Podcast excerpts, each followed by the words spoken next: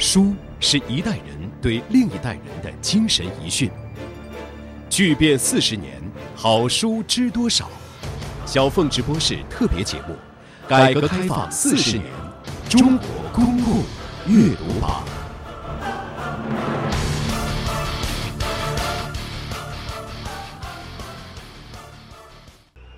欢迎您继续回到小凤直播室。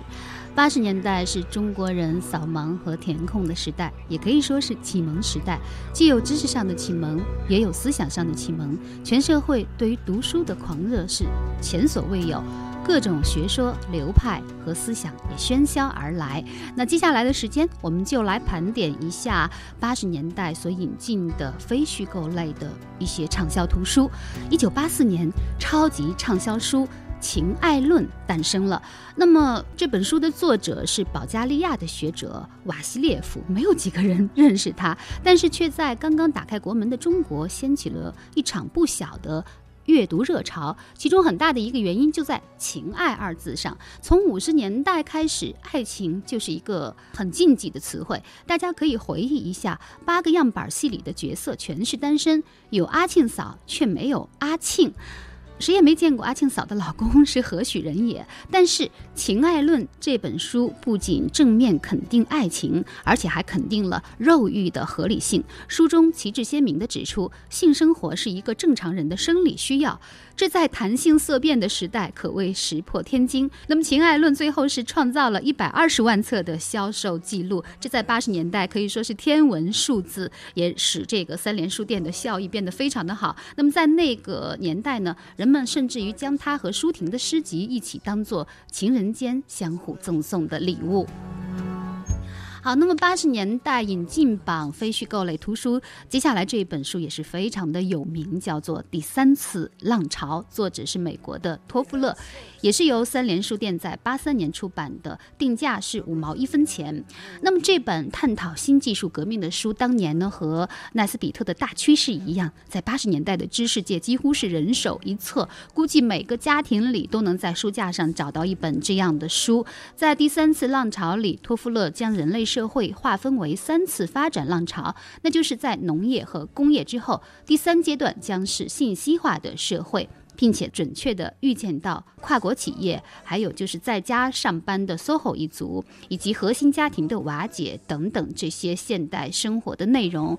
当时他的观点对于中国人来说，差不多相当于是天方夜谭，充满了最新鲜的。关于未来的信息，第三次浪潮席卷中国。那么，很多中国网络界的一些领头人，当年都是受到了托夫勒的这本书的影响，然后走上了信息技术的道路。从这个意义上讲，托夫勒也是一位背后的中国网络发展之父。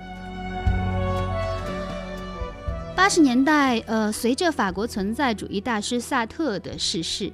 一股存在主义阅读热潮也开始在读书界，特别是高校传播开来。言必称萨特成为当时高校学者交流学术的标志性事件。因此呢，八七年三联书店就推出了萨特的《存在与虚无》。存在与虚无，呃，为萨特奠定了无神论存在主义哲学体系。他毕生的努力都在肯定人的价值。那么，在经历了文革大起大落的历史背景下，很多人对于人的存在、对于社会的存在都在重新思考，而存在与虚无正好提供了。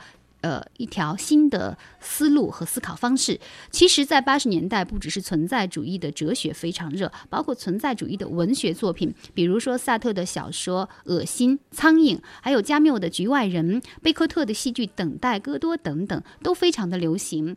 很多先锋派作家似乎就是读这类书长大的。围绕着这样的阅读热潮，文学、绘画以及戏剧等文艺形式也给出了这个相应的。回应形成了一股又一股的潮流。改革开放中国公共阅读榜引进榜八十年代特辑非虚构类，接下来的第四种悲剧的诞生，作者尼采是由周国平所翻译。那么刚才我们回顾了八十年代，呃，言毕称萨特的存在主义热潮，呃，其实，在存在主义的演进过程当中，尼采。呃占据着中心的席位。如果没有尼采的话，海德格尔和萨特甚至加缪的出现都将是不可思议的。悲剧的诞生是尼采第一部非常系统的美学和哲学著作。贯穿于这本书的两个基本概念就是日神和酒神。日神阿波罗是光明之神，在他的光辉当中，万物都显示出。美的外观，而酒神呢，则象征着情欲的放纵，是一种痛苦与狂欢交织着的癫狂状态。尼采认为，古希腊的艺术就产生于日神冲动和酒神冲动，而悲剧呢，则产生于二者的结合。人类只有在悲剧的再生当中，才能实现自我拯救。八六年，尼采悲剧的诞生出版；八七年，萨特的存在与虚无出版，都在当时引发思想热潮。使中国人的思想和视野一遍遍的刷新。接下来我们所看的这本书，也是在八十年代超级流行畅销的一部著作。弗洛伊德的《梦的解析》是由中国民间文艺出版社在八六年出版的。尼采和萨特在八十年代初来到中国的时候，对中国文化界的影响几乎达到了震撼的程度。然后，呃，紧随其后的就是弗洛伊德，是他第一次给予了中国人完整的性观念。弗洛伊德所创立的精神分析学派这件事儿，经常呢被选入影响人类文明的若干件大事儿当中。那么，他是一位奥地利的呃精神病学家、心理学家。那么，在《梦的解析》这部独特的著作当中，弗洛伊德认为梦是一种在现实中实现不了、受压抑的愿望的满足，也就是说，呃，梦是愿望的达成。他更大胆地认为，这些实现不了和受压抑的愿望多半是和性有关的，因为梦是潜意识里的欲望。那么，八十年代初，社会上呢正在就人道主义和人性论展开热烈的讨论，杜弗洛伊德成了一种时髦，也是受他的影响，很快文学写作当中出现了意识流的手法，心理治疗也成了一门新兴的行业。我们开始懂得什么叫人性。懂得人字是应当大写的，这对刚刚呼吸到改革开放新鲜空气的一代人来说，有着十分重要的启蒙意义。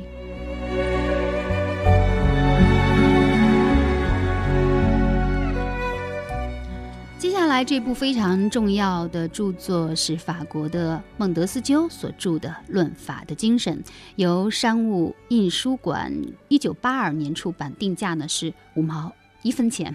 孟德斯鸠所处的时代，呃，正当是中国清朝所谓的康雍乾盛世，而他所生活的法国也正值封建专制腐朽没落之时。孟德斯鸠潜心研究英国的宪法和议会制度，耗时二十年，在一七四八年完成了他的社会学巨著《论法的精神》，被称为是继亚里士多德以后第一本综合性的。政治著作。孟德斯鸠认为，一个公民的自由是一种心境的平安状态。要享有这种自由，就必须建立一种政府，在他的统治下，一个公民不惧怕另一个公民。因此，孟德斯鸠把法律置于决定地位，认为只有法律才能保障人民的自由权利。他进而深入探讨了自由赖以存在的体制条件，并借此找到了恢复自由的基本手段，那就是防止权力滥用。那么这本书。所倡导的法治自由是对当时欧洲社会的没落神学以及封建专制的有力抨击。此后呢，也成为法国大革命的政治纲领，并且直接催生了1791年的人权宣言。美国独立战争时期的领袖们对法的精神呢，也是烂熟于心。一七八七年生效的人类历史上第一部成熟宪法，也就是美利坚合众国宪法，也使孟德斯鸠的理论第一次在实践中得到运用。论法的精神凝结着孟德斯鸠一生的心血，也成为人类宝贵的文化遗产之一。那么这本书二十世纪初呢，就曾经漂洋过海来到东方。一九零四年，严复就曾经将《论法的精神》一书以法译为名，译成中文出版，影响了我国。的像康有为、梁启超、孙中山等一大批政治家和理论家。一九六一年呢，商务印书馆出版了张燕生的新译本《论法的精神》。八二年，《论法的精神》被列为是汉译世界学术名著，再次出版。此后又七次重新印刷，在中国学术思想界呢，也是引起了巨大的反响。在中国八十年代有一套走向未来丛书，也是影响深远，不得不谈。其中有一本《增长的极限》，虽然呃已经过去了这么多年，依然让人觉得很有生命力。《增长的极限》是罗马俱乐部关于人类困境的研究报告。所谓罗马俱乐部呢，在一九六八年。在意大利罗马成立的一个非官方的组织是这样的一个组织，那么它是由全世界的著名科学家、教育学家、经济学家等等以及各界知名人士，一共是三十多人组成，对一些全球性的问题进行跨学科的研究。在一九七二年，罗马俱乐部和美国麻省理工学院联合出版了这本《增长的极限》，书中明确指出，如果任世界在人口、工业化污染、粮食生产以及资源消耗等方面，朝现在的趋势继续下去，这个行星上增长的极限很快就要走到尽头。增长的极限，一九七二年公开发表以来，早已经是名满全球的一块丰碑。实际上，这本书就是在讲环保、讲社会的。和谐发展。一九八三年，这本书中译本出版之后，也影响了一批作家写报告文学，开始通过写作来关注一些有关水资源、能源方面等的问题。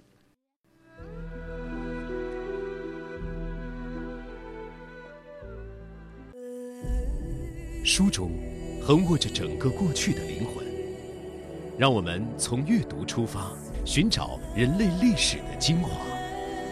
小凤直播室特别节目：改革开放四十年，中国公共阅读榜。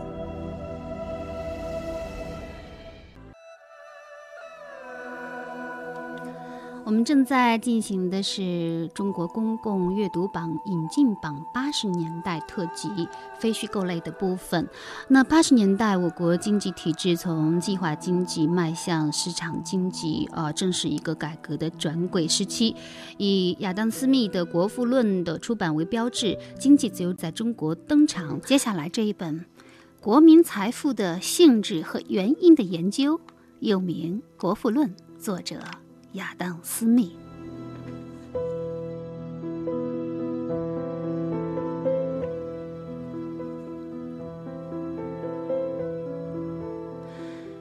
一八九八年戊戌变法失败之后，严复开始潜心翻译欧洲启蒙思想家的名著。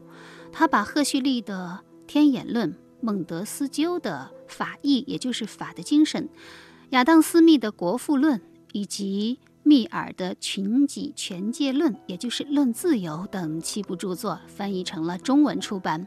《国富论》是现代经济学之父亚当·斯密的经世之作，被誉为是西方经济学的圣经。自1776年出版以来，全世界的学术界都曾经赫然为之所惊动。世界上每个或大或小的经济学家。都曾经直接或间接地受他的影响，对他的推崇更是无以复加。或许可以打一个这样的比方：亚当·斯密之于经济学，就像牛顿之于物理学。但同时，斯密作为古典经济学理论体系的开山鼻祖，他的地位甚至于比牛顿更加牢固。按照约翰·梅纳德·凯恩斯的推算。至少三百年内，人类都将在市场经济中生活，不会有人像爱因斯坦推翻牛顿力学那样推翻亚当·斯密的《国富论》。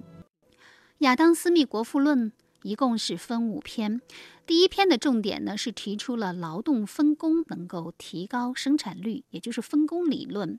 在这篇当中，亚当·斯密还提出了他自己的劳动价值说。认为价格是由工资、利润和地租组成。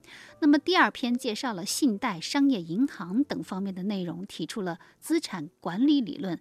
这一篇也是现代。货币银行学的基础。第三篇考察了罗马帝国的经济发展过程和衰落的原因。第四篇探讨了重商主义和重农主义。那所谓重商主义，就是指那种认为大量储备贵金属是经济成功所不可或缺的理论。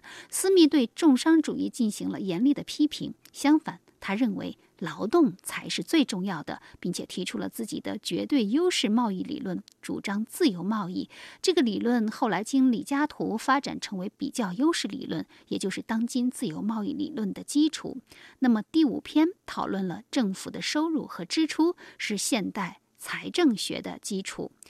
总体来讲，亚当·斯密在全书中紧扣自由市场这一主题，主张自由放任的经济，也就是。我们通常所说的市场经济，让市场这只看不见的手来调节经济。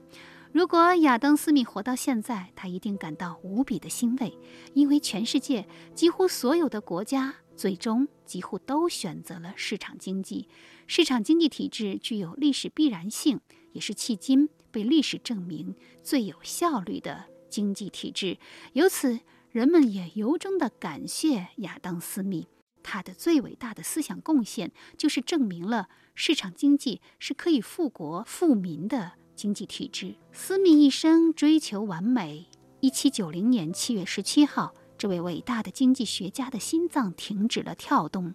在临终前，他坚持将未完成的十几部手稿付之一炬，实践了他认真负责的一贯理念。当然，对后世来说，这些手稿的焚毁。则是一大损失。在他去世之后呢，后人根据他学生所记的笔记，也整理了他的部分遗稿出版。说起斯密一生最亲密的朋友，竟然就是英国史的作者、英国怀疑主义哲学大师大卫休谟。休谟在哲学方面的造诣对斯密也产生了很大的影响，两个人一直有着频繁的通信联系。当斯密在写完《国富论》之后，担心自己健康恶化，有可能看不到这本书的出版，便指定休谟为自己的遗稿管理人。但结果却是休谟去世在先，而休谟的遗嘱中恰恰指定斯密为遗稿管理人。时至今日，经济学界依然不断有回到私密的呼声。比如，1998年诺贝尔经济学奖得主阿马蒂亚森，在他的著述当中，他反复地阐明私密的贡献。而森的福利经济学就是建立在私密的理论基础上。在经济学界，私密几乎成为被征引最多的作家。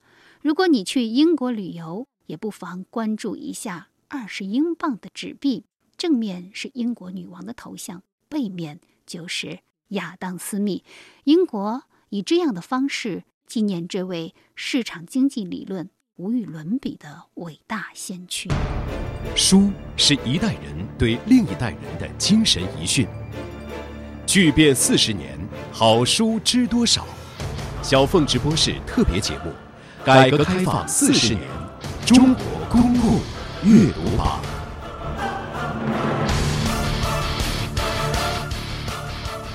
凯恩斯的《通论》也是呃，在很多人心中具有里程碑意义的著作。不过，我接下来要介绍的则是三本经济学的小册子，也是那个年代真正对中国社会现实有影响、有推动的书籍。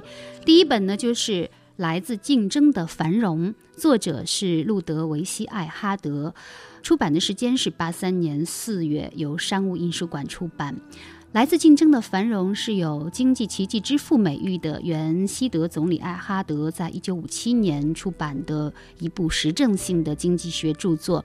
那么，呃，西德在二战后呢，本来有机会选择计划经济，但是当时的首任联邦德国经济部长艾哈德顶住社会压力，竭力推行社会市场经济。他甚至一度到了孤注一掷的地步。如果不是他的坚持，德国。很可能就没有二十世纪五十年代的经济奇迹。那么，艾哈德的这本享誉世界的名著，原名的中文意思是“共同富裕”。他坚信竞争是通往繁荣的必由之路。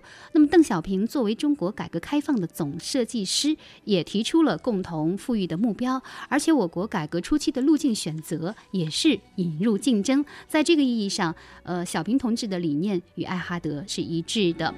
那么接下来的这一本呢，叫做《短缺经济学》，是经济科学出版社出版的，作者是匈牙利的经济学家科内尔。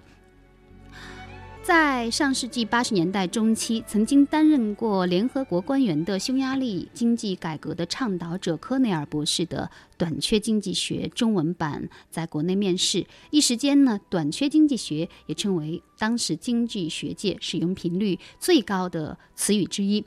科内尔呢，也因为他的开创性的研究，成为中国经济学界甚至是中国经管部门的座上宾。科内尔。一九七六年写这本书的时候，匈牙利已经开始了经济改革，但是尚未完成向市场经济的根本性转化。经济制度的基本特征仍然是属于计划经济，具体表现为物资短缺。那么他在书中对于计划经济体制的分析，曾经让不少当时中国的经济学者心悦诚服。据说《短缺经济学》出版之后啊。在书店当中，这本书也出现了真正的短缺。科内尔的理论对处于深刻变革当中的中国经济和中国经济学家的思想也都产生了深刻的影响。那么第三本小册子呢，就是弗里德曼的《自由选择》。是一九八二年所出版的。战后，西方资本主义国家普遍选择了凯恩斯主义。然而，就在凯恩斯主义如日中天、不可动摇的时候，弗里德曼却在芝加哥大学挺身而出。他旗帜鲜明地批评政府干预市场。他认为，美国三十年代的大萧条并非是自由资本主义的先天缺陷。而是因为当局执行了错误的货币政策。一九七六年，弗里德曼获得了诺贝尔经济学奖。那我国改革开放的经济成就，同样是市场经济力量的又一次证明，是经济自由和个人自由选择的一次伟大实践。在这个时候，重温弗里德曼关于自由选择的思想，仍然具有启示意义。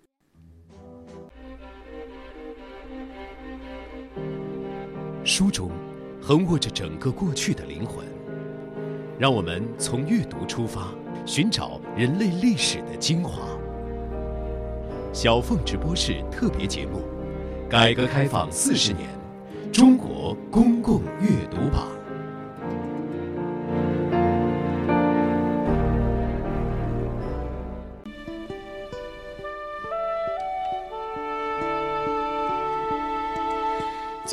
到八十年代后半期，思想资源的引进呢，也有了更为宽阔的视野。一些著名的社会学著作，比如马克思韦伯的《新教伦理与资本主义精神》，亨廷顿的《变动社会中的政治秩序》，以及波普尔的《开放社会及其敌人》，都是在那时期被广泛引进，又在九十年代被不断的再版，影响了中国人的社会文化观念。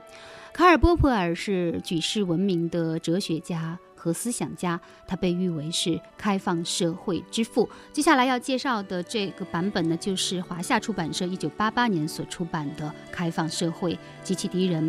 其实，呃，波普尔他曾经是一位逻辑学家，他著名的政伪说在八十年代也成为中国当代新思维中的一个重要的概念。但是他最重要的书还是这一部《开放社会及其敌人》。波普尔的这部著作完成于一九。四五年，标新立异的开放社会观以及关于民主社会的四大悖论，就是主权悖论、民主悖论、宽容悖论、自由悖论，都给人们以深刻的启迪，曾经引起世界轰动，至今呢也仍然是学术界感兴趣的问题之一。那么，著名的社会学家李银河老师曾经在小凤直播室里谈起这部。波普尔的《开放社会及其敌人》，我们来听一下当时的录音。银河老师，你知道吗？我最初听说这本书啊，就是波普尔的《开放社会及其敌人》，也是我的一位嘉宾，就是一位青年经济学家，叫薛兆丰。他在上大学的时候就酷爱这本书，而且他当初好像读的是原版嘛。他最大的心愿就是能够由自己来翻译出版这本书的中译本儿。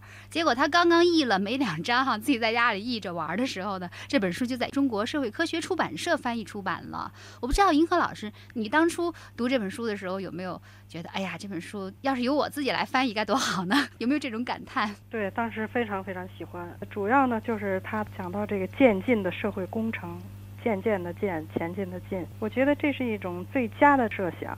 中国老古话说的“乱世之人不如狗”啊，他这个就是说，不要那特别激烈的那种社会变革，而是要渐进的一种社会工程，把那些不合理的东西一点点的改掉。就是说，用改良的方式，对，而不是就是说把。